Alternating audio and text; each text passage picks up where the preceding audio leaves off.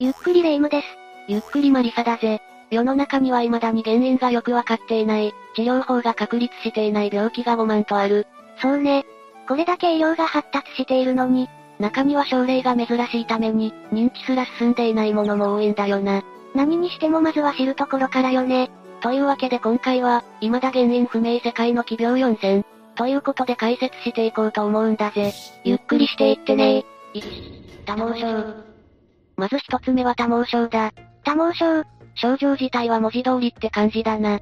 体の至るところで、異常に多量の発毛が見られる状態のことを言うんだぜ。それって、体全体が毛むくじゃらになっちゃうってこと？多毛症の人全員がそうというわけではない。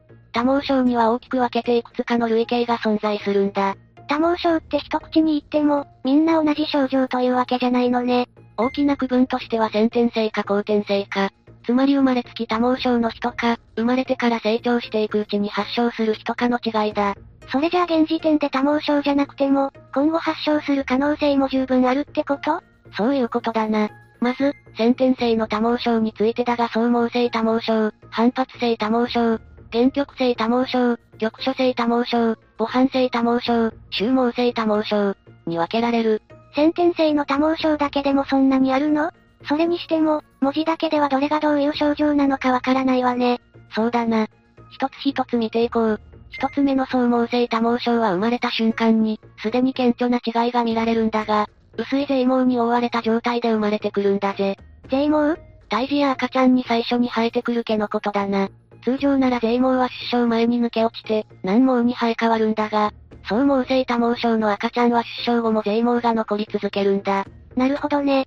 この多毛症では年齢を重ねることで税毛は薄くなっていくし、多毛症の症状も限定された範囲でしか、残らないこともあるんだぜ。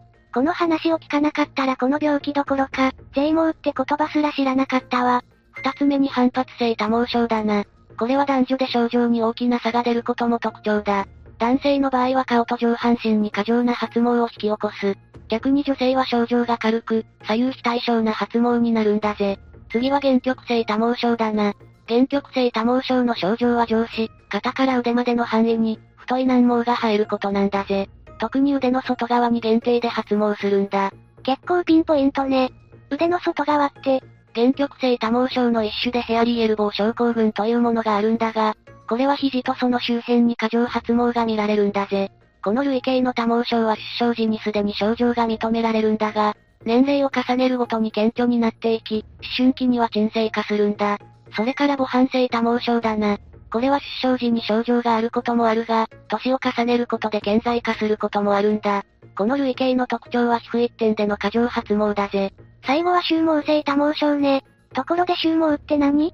光毛とも呼ばれる色素を多量に含んだ毛のことだな。脇毛とか陰毛とかも終毛なんだぜ。つまり終毛性多毛症ってことは、終毛が全身を覆う症状が現れるんだ。終毛性多毛症の人は全身に太くて黒い体毛が生えるから、狼男症候群という言葉の由来になった可能性が高いと考えられているぜ。他の症状の人も大変でしょうけど、終毛性多毛症の方は、周囲の理解が得られないとなかなか大変でしょうね。特に、昔はその得意な外見から、サーカスの出演者として働くこともあったそうだ。一通り、先天性多毛症の説明はしてもらえたわけだけど、後天性の多毛症でも、いろんな種類の症状があるのよね。そうだな。後天性のものにも総毛性多毛症、反発性多毛症、局所性多毛症、それからパターン性多毛症というものがあるぜ。類型の名前は同じで、先天性か後天性かで分けられるものも多いのね。総毛性多毛症の主な症状は先天性のものと同じだな。反発性多毛症は一般に頬と上唇、顎に影響を及ぼし、レアケースではあるが、前腕と足に症状が出ることもある。顔とかどうやっても隠せないところに症状が出るのは辛いんじゃないかしら。それから後天性反発性多毛症に関する異常としては、体毛が一つの毛包から複数発毛したり、まつげで異常な発毛パターンが見られたりすることもあるな。実はこの類型は高血圧の治療薬である、ミノキシジルを飲んでいると発症することが知られているんだ。薬の服用で発症するの？概要薬としてのミノキシジルは脱毛症の治療に使われることもあるから、おそらくその関係なんだろうな。それから局所性多毛症は炎症から外傷に続いて発症することが多い。体の特定の場所で体毛の密度と長さが増加することがあるんだぜ。最後はパターン性多毛だな。パターン性多毛における発毛の増加はある種のパターン、つまり模様を形成するんだ。症状としては後天性反発性多毛症と似ているんだぜ。これも意外な原因で発症するんだが、なんだと思う？意外な原因、食べ物、アレルギーとか？確かにそれも意外だが不正解だ。この類型の多毛症は、内臓性悪性腫瘍の兆候の一つなんだぜ。悪性腫瘍って、癌ってこと？その通りだ。まさか癌になったからって、異常な発毛が起こるとは思わないよな。全然関係ないと思ってたわ。異常な発毛があると思ったら、すぐに病院に行った方がいいのね。それに、後天性の多毛症はいろんな治療で症状が軽くなることも多いしな。叱るべき機関に相談に行くのが吉ってことよね。そういえば、多毛症の原因って何なの？そうだな。原因はいろいろなんだが、遺伝で発症することももちろんあるぜ。さっきも言ったように総毛性多毛症は悪性腫瘍に伴うことや、異常代謝、ホルモンの不均衡とも関係することがある。あとは、薬の使用で誘発されるパターンよね。それと、まだ原因が解明されていないものがあるのも事実だ。先天性原極性多毛症、先天性原極性多毛症、先天性母反性多毛症は、原因になり得る遺伝子変異は特定されていないんだぜ。ということは根本的な治療法は存在してないってことかしら。今挙げた3つの類型だけじゃなくて、先天性の多毛症は全て治療法が存在していない。根本的な治療ができなかったら諦めるしかないの？どの多毛症でも脱毛処理で症状の軽減が可能だ。それでも、皮膚炎や過敏症などの副作用が出ることもあって、リスクゼロとはいかないが、有効な治療方法と言えるんだぜ。そもそも毛を生えさせない薬とかはできないの？発毛を抑制する薬は現在治験中だ。実用化はこれからだから、もう少し待たないといけないな。早く必要としている人の元に届くようになればいいわね。ここからは少し昔の話になるんだが、以前はもちろん現在のような脱毛方法もなければ、そもそも原因だって全くわからないことが多かった。現在よりも見た目による差別みたいなものは多そうよね。それでも一部の人々は自らを定義する重要な要素だと思い治療を拒んでいたこともあるそうだ。しばしばサーカスや見せ物小屋のような場所で、出演者として大活躍していた結果かもしれないな。特殊な見た目を見せ物にするなんてって今じゃ言われそうだけど、それが本人にとって正しく機能していれば、自分の存在意義というかやりがいを持って、パフォーマーとして生きる道もあったってことかしら？もちろん何が良くて何が最適かというのは人によるところだから、一概に言うことはできないんだが、そういう生き方もあったし、そう考えている人もいたんだって知ってほしいな。一番大事なのは本人がどう思ってるかってことよね。周りが勝手に理解して、考えや感情を押し付けるのは一番いけないことだわ。2、エイリアンハンド症候群。二つ目はエイリアンハンド症候群だ。霊夢は自分の手が自分の意思で動かせなかったり、自分の意思に反して動いたりしたらどう思う？いやいや、そんなのありえないでしょ。事故や障害で動かなくなるだったらわかるけど、自分の意思に反して動くってどういうこと？現実に自分の手がコントロールできない。そういった症状で悩んでいる人が存在しているんだぜ。それがエイリアンハンド症候群ああ。珍しい運動障害ではあるが実在するんだぜ。ほとんどの場合は利き手ではない方が他人の手のようになってしまうんだ。ごく稀にこの病気の足バージョン、エイリアンレッグという症状が起こることもある。エイリアンハンド症候群は何が原因なの？やっぱり脳に何らかの異常が現れることがきっかけかしら。それもあるが、他の要因も関係している。脳卒中や心理的なトラウマ、脳腫瘍の手術をきっかけに発症する人もいるし、癌や脳動脈瘤、アルツハイマーやパーキンソン病などの神経変性疾患に関連することもあるんだぜ。原因は一つに絞れないのね。エイリアンハンド症候群の人の脳をスキャンすると手と反対側の脳の運動やで、孤立した活動があることが確認できる。左手なら右脳、右手なら左脳ってことかしら。ああ。つまり、その部分の頭頂皮質の病変か、損傷が原因だってことだな。手の動きってどういう動きが多いの？無意識にちょっと動いちゃうとか？そういった無秩序な動きをすることもあるんだが、実は何らかの目的を持った行動をする場合もあるんだぜ。手が勝手に顔を触ったり、シャツのボタンを閉めたり、物を拾ったり、拒否したりな。他人の手のように感じられるっていう意味がよくわかるわね。それにしても、その気はないのに拒否とか実害がありそうだわ。そうだな。実際にデスクの引き出しを開けた途端、エイリアンハンドが閉めてしまったり、シャツを着たのにエイリアンハンドがボタンを外そうとしたり、意思とは無関係どころか、正反対の行動をとることもあるんだ。それは、生活に支障をきたすじゃない。引き出しから物を出そうとしたのに自分の手に阻止されるんでしょ？治療方法はないの？残念ながら、今のところ治療法は確立されていないんだ。特に、脳の病気からエイリアンハンド症候群を発症した人は、しばらくして回復するケースもあるんだが、精神変性疾患が原因の人は、それほど回復しないと言われている。そんな、治療法も薬の研究も進んではいないんだが、一部の科学者は症状を緩和するための研究に取り組んでいる人もいるんだぜ。あら、それは吉報じゃない？具体的には何をするの？認知療法や作業療法、視空間コーチングなども治療に役立つかもしれないと考えられているぜ。中にはちょっと強引な方法で抑えようとしている人もいるみたいだけどな。強引な方法？エイリアンハンドを体に縛り付けたり、座る時にお尻の下に挟んだり、自由を奪う方向で症状を抑えつけるやり方をしている人もいる。中にはエイリアンハンドに、常に何かを持っててもらう対処法もあるみたいだぜ。な、なるほど。でも、逆に言えばそこまでしないと抑えられないし、そうまでしても抑えたいってことよね。それから少し意外な方法で、エイリアンハンドに勝手に動かないように命令するというものがある。それで言うこと聞いてくれるの？ああ。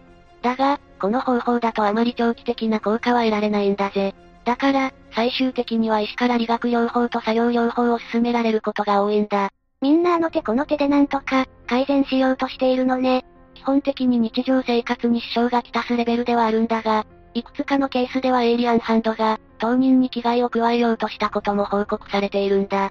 そもそもハサミとか刃物を扱っている時に、エイリアンハンドが予測不能な動きをしてきたら普通に怖いものね。自分のすぐ近くに自分の想定しないことをしてくる存在がいるのは怖いことだよな。その一方で、エイリアンハンドに名前を付けている人がいるのも事実なんだ。右？左の可能性もあるけどな。利き手と逆ってことは左の方が多いのよね。というか、自分の体に自分と別個体がいる的なことを受け入れているってこと？発症自体とても珍しい病気ではあるし、発症したら大変ではあるが、病気の受け入れ方も付き合い方も、その人次第ってことだ。世界は広いわね。3、先天性白皮症アルビノ。次は先天性白皮症だな。初めて聞く病気ね。いや、おそらく知ってるぜ。先天性白皮症、またの名はアルビノだ。なんとなく肌や顔が白っぽいっていうのは理解できるんだけど、どういう病気なの？先天性白皮症はメラニンの生成合成に支障をきたす遺伝子疾患だ。その結果、メラニンという色素欠乏と、それに付随する様々な症状を先天的にきたすものを言うんだ。もちろん、他の病気同様に個人差はあるんだけどな。メラニンって日焼けする時にできる色素よね。日焼けで肌が黒くなったり、シミの原因になったりするあれ？そうなんだ。肌以外の部分でも使われているんだが、それが体内で作られないわけだな。それで、どうなるの？日焼けしないわけだし良さそうじゃない？そういう考え方の人が多いから、先天性白皮症の人に対する正しい認識が広がらないんだぜ。メラニンは体に必要だからあるんだ。それがないんだからいろんな問題が起こるに決まってるだろ。そうよね。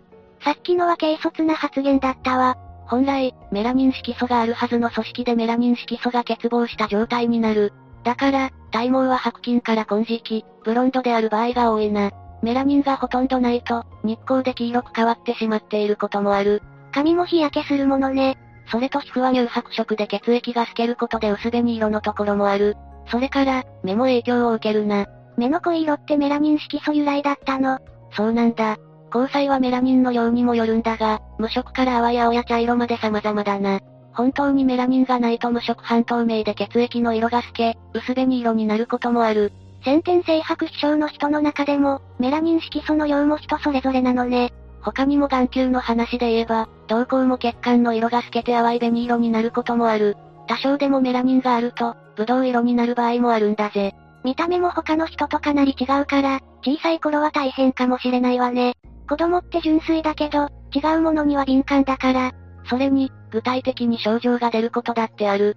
さっきも言ったように眼球での色素欠乏があることで、網膜上での光の需要が不十分になるんだ。そのため、視力が弱い人が多いんだぜ。視覚での問題が起こるってことは大変よね。色素量の多い人ほど視覚症状は軽くなるんだが、人によっては眼球浸透や斜視、乱視、近視、遠視を伴うこともあるんだ。それから皮膚も交際も遮光性が不十分だから、すごく眩しく感じるし、紫外線の耐性が低いんだ。普通の人でも日焼けすると、痛いし赤くなるし辛いのに、その耐性がないとすると、常に日焼けとか日差しは気をつけないといけないのね。先天性白皮症自体の治療法は見つかってないのかしら？ああ、処置は対処療法しかない。まず、第一にすべきは紫外線対策だ。アルビノの人はメラニンが著しく少ないか全くないから、日差しが強いとすぐに赤く日焼けしてしまうし、皮膚癌を発症するリスクが、白色人種の人と比べてもはるかに高いんだ。癌にならないためにも、日焼け対策はマストなのね。とは言っても、紫外線対策は自分たちと変わらない。日焼け止めに長袖長ズボン、紫外線カットのサングラス、室内では紫外線カットフィルターを貼るなど、一般に考えられる対策を徹底するといったものになるんだ。一年中その対策をし続けるんでしょ？とんでもなく大変だわ。だが、そこまでしても完全に紫外線をカットすることは難しく、気をつけておかないといけないところなんだよな。ここまでしても完璧ではないのね。それから視覚に関する問題もクリティカルな解決方法はない。弱視や眩しさの対策はコンタクトやメガネ、サングラスだし、視界が左右に揺れてしまう眼球浸透は、横書きの文章を用いるようにするか、定規を使って読んでいる行だけを注目できるようにするかだな。本当に全体的に対処療法というか、私たちでも思いつくようなことしかないのね。症状に対してできることが少ないというのはもどかしいわ。それだけじゃなく、アルビノの人に対しては、根強い差別や偏見が色濃く残っているところも多い。特にアフリカでは命の危険にさらされることもあるほどなんだぜ。アルビノだからってだけで狙われちゃうの？ああ。体をバラバラにされて殺害されてしまうことだってある。その体の一部は闇のマーケットで高値で取引されることもあるという話だ。どうしてアルビノの人だけ、命を狙われるようなことになるの？アルビノの体を呪術に使うと、幸福をもたらすという迷信が信じられているからだぜ。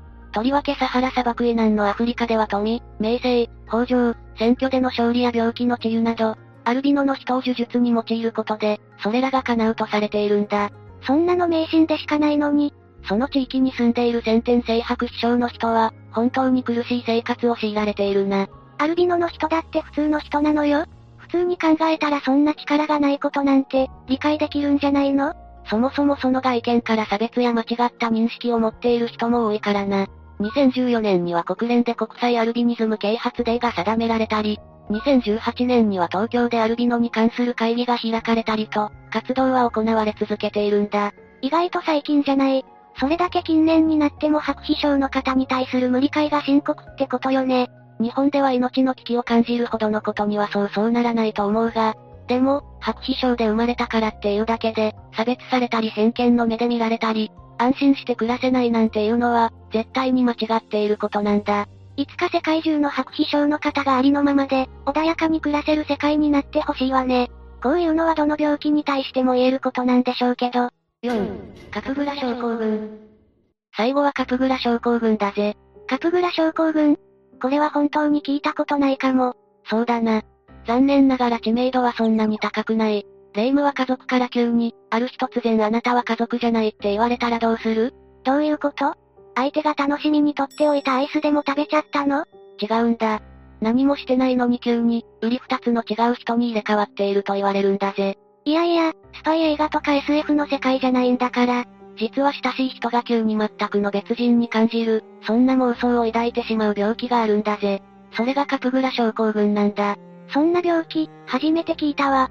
この症例が報告されたのは、1923年のフランスでのことだった。精神科医のジョセフ・カプグラのところに家族がみんな別人になった。と訴えるエマという女性が駆け込んでくるんだぜ。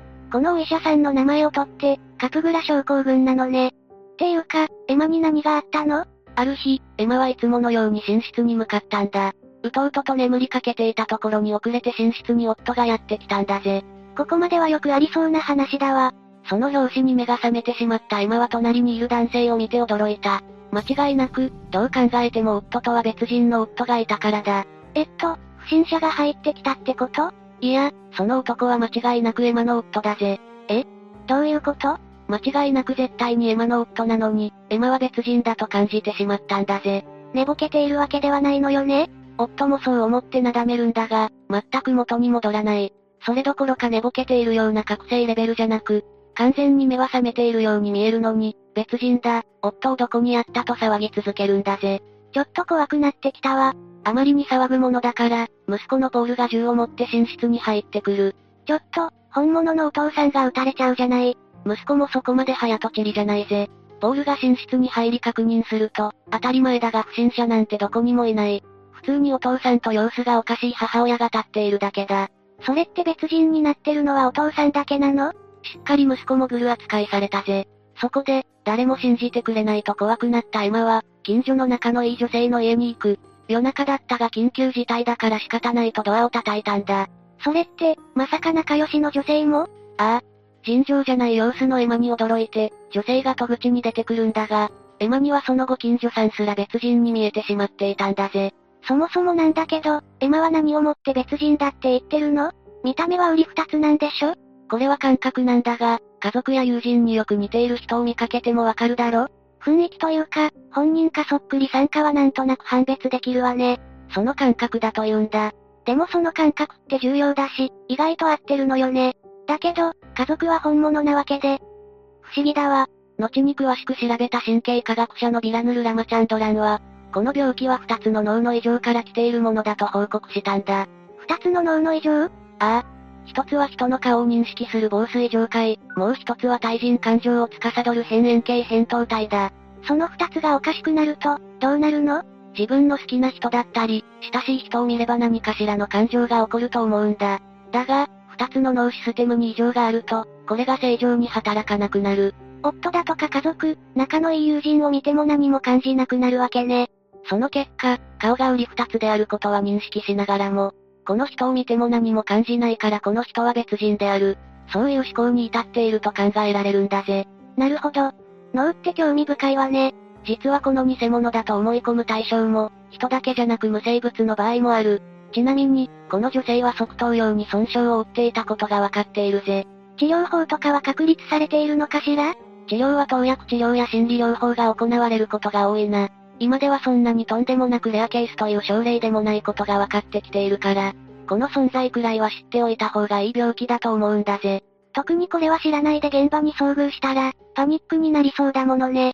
さて、今回は未だ原因不明、世界の奇病4000ということで解説してきたな。世間を見渡せば、本当にこういう症状で苦しんでいる人ってたくさんいるんでしょうね。珍しいものであればあるほど、周りの理解も得られづらいし、そういうことをなくしていくためにも、まずは自分が一つ一つ知っていくことが大切なんだぜ。あとは、その人自身を理解することもね。同じ病気や障害でもそれぞれしてほしいことや症状の程度は違うでしょうから。というわけで、今日の動画はここまで。動画が面白かったら、高評価とチャンネル登録をお願いします。最後までご視聴いただきありがとうございました。